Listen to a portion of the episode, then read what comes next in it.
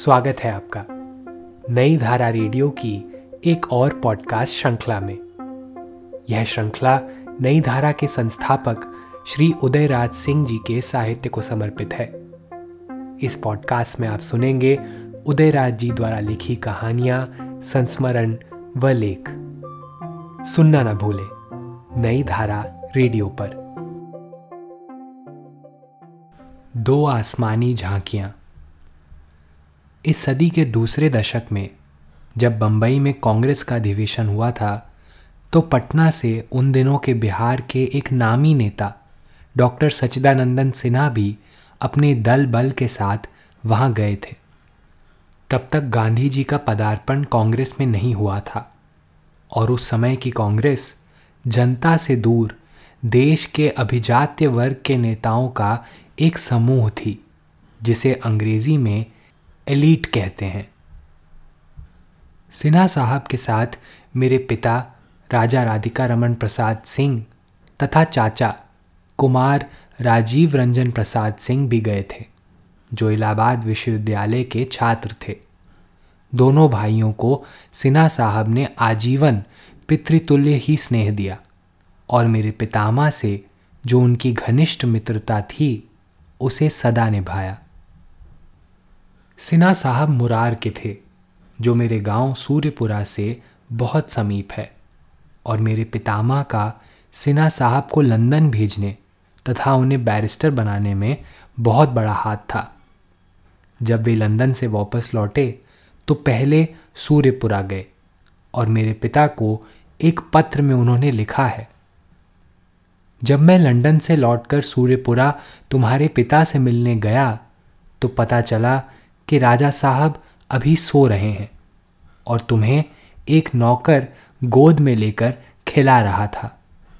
मैंने जब उससे पूछा कि यह बच्चा कौन है तो उसने कहा कि यह राजा साहब के बड़े पुत्र हैं और इनका छोटा भाई अभी इस संसार में आने वाला है। यह घटना अट्ठारह की होगी। उस समय मेरे पिता तीन वर्ष के होंगे। सिन्हा साहब के सूर्यपुरा पहुँचते ही वहाँ के शरीफों तथा धर्म के ठेकेदारों ने मेरे पितामह को घेर लिया और यह आपत्ति उठाई कि चूँकि साहब लंदन पलट हैं और अब जाति से बहिष्कृत हो गए हैं, इसलिए राजा साहब उनके साथ खाना नहीं खाए।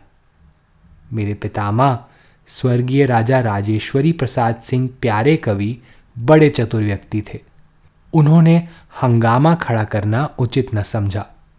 बस झट यही तय हो गया कि सिन्हा साहब राजा साहब के साथ ही खाएँगे, मगर दोनों दो आसनी पर बैठेंगे और दोनों आसनी के सामने अलग अलग चौका लगेगा। समरथ के नहीं दोस्त गोसाई, फिर यह बात आई गई हो गई। खैर। मैंने इतनी बात इसलिए लिख दी कि सिन्हा साहब क्यों और कैसे अपने साथ मेरे पिता और चाचा को ले गए। सिन्हा साहब का दल बम्बई के प्रसिद्ध ताजमहल होटल में, जो हाल ही में बनकर तैयार हुआ था, ठहरे। देश के शीर्षस्थ होटलों में ताज का आज भी शुमार है और उसकी पुरानी गरिमा तथा साज सज्जा को टाटा के अधिकारियों ने आज भी बरकरार रखा है। यह मैं अपने व्यक्तिगत अनुभव से कह रहा हूँ, क्योंकि मैं भी एक बार अपने चाचा के साथ, जो फिर बिहार काउंसिल के प्रथम अध्यक्ष बने थे, ठहर चुका हूँ। ताजमहल होटल के नीचे प्रथम खंड, यानी ग्राउंड फ्लोर में अनेक तरह की दुकानें हैं, तथा बाल काटने का सलून तथा मूर्तियों और पटचित्रों की भी प्रदर्शनियाँ हैं। उन दिनों होटल के कमरे में विश्व प्रसिद्ध हस्तरेखा विशेषज्ञ तथा ज्योतिषी मिस्टर क्यूरियो की भविष्य की बातें बताने की दुकान थी।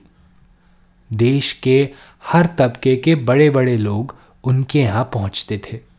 कोई मनोरंजन के ख्याल से और इस विश्वास से भी कि यह विज्ञान भी अपने आप में पूर्ण है और अपना भविष्य जानने की मनुष्य की जो सबसे बड़ी कमज़ोरी है, उसके निदान का रास्ता वहाँ खुला मिलेगा। एक दिन संयोग ऐसा जुटा कि जनाब मोहम्मद अली जिन्ना साहब और मेरे चाचा दोनों एक ही साथ वहाँ पहुँचे, सिर्फ़ मनोरंजन के ख्याल से। मेरा अनुमान तो यही है, क्योंकि जिन्ना साहब पूरे विलायती संस्कृति में ढले हुए एक साहब थे और मेरे चाचा तो छात्र ही थे। उनमें बाल सुलभ की एक जिज्ञासा ही होगी। क्यूरियो ने मेरे चाचा को एक कुर्सी पर बिठा दिया। और जिन्ना साहब का हाथ देखना शुरू किया। हस्तरेखा विशेषज्ञ ने बहुत सारी बातें बताई होंगी, जिनमें मेरे चाचा को कोई दिलचस्पी नहीं थी। वह एक अखबार पढ़ने में तल्लीन थे, मगर जब विदेशी ज्योतिषाचार्य ने कहा, Mister Jinnah, you will carve out a state one day. Mister Jinnah, आप एक दिन एक राज्य की स्थापना करेंगे। तो मेरे चाचा के कान उधर की बात सुनने को खड़े हो गए और इधर मिस्टर जिन्ना ने खूब ठहाका लगाया। उनका खूब मनोरंजन हुआ और व्यंग्य की हँसी हँसते हुए बाहर निकल गए। उन दिनों वे शायद एक प्रमुख कांग्रेसी थे और कांग्रेस के अधिवेशनों में शामिल होने की जल्दबाजी में थे। यह किस्सा 1946 में मैंने सुना। जब अपने चाचा के साथ मैं ताजमहल होटल में ठहरा था और उन्होंने मुझे वह जगह भी दिखाई जहाँ यह घटना घटी थी। तब पाकिस्तान कवि इकबाल की एक परिकल्पना न रहकर एक सच्चाई और तथ्य का रूप धारण कर रहा था और लॉर्ड पैथिक लॉरेंस का मिशन भारत पहुँच चुका था, जो उन दिनों भारत सेक्रेटरी ऑफ़ स्टेट थे और अंग्रेज़ भारत का बंटवारा शीघ्र कर यहाँ से भागने की साजिश कर रहे थे। तब तक मेरे चाचा भी कुमार सर राजीव रंजन प्रसाद सिंह अध्यक्ष बिहार विधान परिषद हो चुके थे। अब तो ना मिस्टर जिन्ना साहब इस संसार में हैं और ना मेरे चाचा ही बस।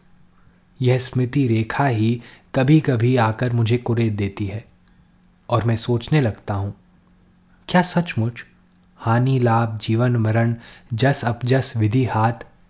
यह भक्त महाकवि की एक कल्पना की उड़ान नहीं, वरन इस सत्य का उद्घाटन है कि ये अदृश्य जगत के धागे हैं, जो हमें कठपुतलियों की तरह सदा नचाते रहते हैं। 1937 में, जब बिहार में अन्य प्रदेशों की तरह विधानसभा तथा विधान परिषद का गठन हुआ और डॉक्टर श्री कृष्ण सिंह ने कांग्रेसी मंत्रिमंडल का प्रथम बार गठन किया तो श्री बाबू के अलावा तीन और मंत्रियों ने शपथ ली। अनुग्रह बाबू, सैयद महमूद तथा जगलाल चौधरी। रामदयाल बाबू बिहार विधानसभा के स्पीकर हुए थे और हमारे चाचा कुमार राजीव रंजन प्रसाद सिंह बिहार विधान परिषद के प्रेसिडेंट। उन दिनों चेयरमैन शब्द का आविष्कार या प्रचलन नहीं हुआ था। तीन सर्कुलर रोड पटना हमारे चाचा का निवास स्थान बना और उनके सामने चौधरी जी को मकान मिला। एक दिन चौधरी जी ने चाचा जी को फ़ोन किया कि उस दिन शाम को वह उनके घर पधारे। कुछ आकस्मिक आसमानी घटना घटने वाली है। मेरे चाचा के सहपाठी और परम मित्र महावीर प्रसाद बैरिस्टर, जो पीछे चलकर बिहार के एडवोकेट जनरल बने, उन्हें मेरे चाचा ने साथ ले लिया। वहाँ यह घटना घटी कि एक अति गरीब, दत्ता नामक एक बंगाली युवक वहाँ एक प्लानचेट लेकर पहुँचा और चौधरी जी के गेट के मुड़ेरे पर बैठकर रोने लगा। लोग ने पूछा कि आखिर बात क्या है? तो उसने जवाब दिया मैं भूखा हूँ, मुझे मंत्री जी से मिला दें। मंत्री जी तो मान अपमान से परे थे, झट बाहर आए और उसकी आप बीती सुनी। उसने कहा कि किसी घनघोर जंगल में उसे एक महात्मा से भेंट हुई और उनका सानिध्य उसे प्राप्त हुआ। शरीर छोड़ने के समय उन्होंने उसे वह प्लानचेट दिया और कहा कि इसे पकड़कर जब तुम मेरा ध्यान करोगे तो मैं आ जाऊँगा। और जिस किसी दुख निवारण के लिए उपयोग पूछोगे, मैं तुझे बता दूँगा। मगर बेटे, किसी से पैसे ना लेना। इसे पैसे कमाने का माध्यम नहीं बनाना। केवल अपनी परवरिश के लिए भोजन ले लिया करना। वह अभिभावक की खोज में पटना पहुँचा और मंत्री का घर जानकर वहीं बैठ गया। वह अपने महात्मा को गुरुदेव कहता। और जैसे ही उसने प्लैंचेट पर हाथ रखकर गुरुदेव का ध्यान किया, गुरुदेव की आत्मा आ गई और चौधरी जी, चाचा जी और महावीर बाबू की जिज्ञासा शांत की। सभी मुग्ध हो गए और सबको विश्वास हो गया कि गुरुदेव एक महान शक्तिशाली आत्मा है और उनका आशीर्वाद फलदायक और शुभ है। फिर गुरुदेव की पूजा के उपरांत महावीर बाबू दत्ता के नए अभिभावक बने। और उस दिन से जो उनका उससे संपर्क बना, वह जीवन पर्यंत बना रहा। आज ना तो महावीर बाबू रहे और ना दत्ता रहा। और मेरे जैसे लोग जो गुरुदेव के भक्त हो गए और उनका आशीर्वाद सदा प्राप्त करते रहे, अंधेरे में भटक रहे हैं। उनसे सारा संपर्क समाप्त हो गया। फिर तो महावीर बाबू के यहाँ बाकायदा गुरुदेव की पूजा का कमरा बना और उनकी पूजा बराबर होने लगी और लोग पूजा पर अपने अपने प्रश्न पूछने लगे। पूजा के कमरे में कागज़ और पेंसिल रखा रहता और उस पर बिजली की तेज़ी से उत्तर आते। फिर कई दुर्घटनाएँ भी घटी।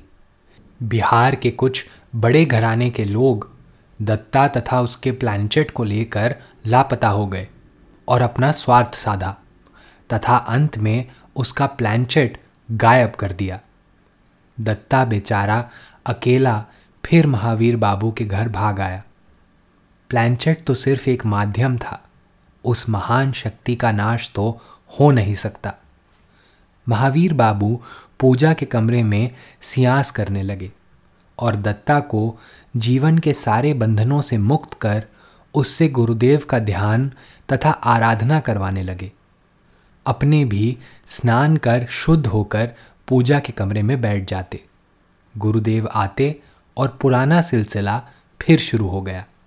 धीरे धीरे महावीर बाबू की निष्ठा उनमें इतनी गहरी हो गई कि अंत में मेरा ख्याल है कि महावीर बाबू ही माध्यम बन जाते थे।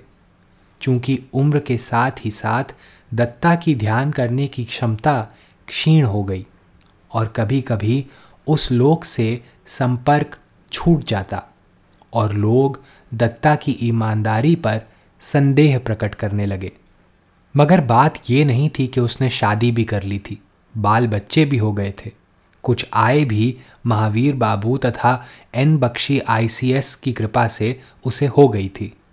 मगर महावीर बाबू की उपस्थिति में कोई गड़बड़ी सियास में नहीं होती। हाँ महावीर बाबू की यह कड़ी चेतावनी अवश्य थी कि नव युवतियाँ सियास के समय उपस्थित ना रहें। अपना सवाल बंद लिफाफे में सील कर उन्हें दे दिया करें। कुछ सादा कागज़ उसमें रख कर और उसी में उत्तर या कोई आशीर्वाद स्वरूप जंत्र आ जाएगा। नवयुवतियों के कारण बुरी आत्मा भी चली आती थी। मेरे पुत्र के जन्म के समय मेरी पत्नी को बड़ी तकलीफ़ थी। मगर महावीर बाबू एक रात जंत्र लिए हमारे यहाँ पहुँच गए और मेरी पत्नी के हाथ में बाँध कर चले गए। फिर बड़ी आसानी से कष्ट टल गया। इतनी कृपा गुरुदेव की मुझ पर रहती थी। एक बार मैं बहुत बीमार था। गुरुदेव ने पूजा के कमरे में बुलाकर एक खास तरह की पूजा कराई और सब सामान अंत में गंगा में बहा देने को कहा।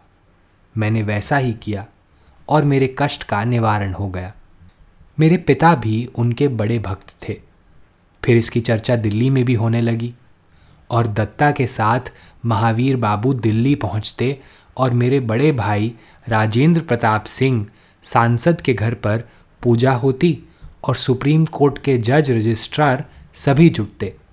मेरी आँखों के सामने ही रुद्राक्ष की माला सारे कमरे में चक्कर काट कर तत्कालीन सुप्रीम कोर्ट के रजिस्ट्रार के गले में गिर पड़ी।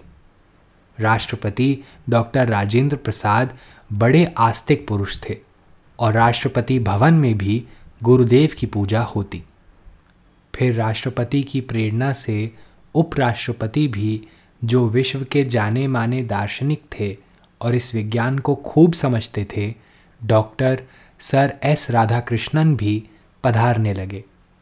पंडित नेहरू से जब उनकी प्रतिक्रिया जानने की जिज्ञासा उपराष्ट्रपति ने व्यक्त की तो उन्होंने यही कहा कि इसे कोई इनकार नहीं कर सकता कि कहीं कोई महान शक्ति अवश्य है, जो सारे भूमंडल का संचालन करती है। मैं तो यही कहूँगा कि अंत में प्रसिद्ध वैज्ञानिक आइंस्टाइन भी किसी अदृश्य सत्ता की उपस्थिति को मानने लगे थे। चाहे उसे ऊर्जा कहें या ब्रह्म या राम कहें या कृष्ण या शिव रूप चाहे अनेक हों स्वरूप तो केवल एक ही है।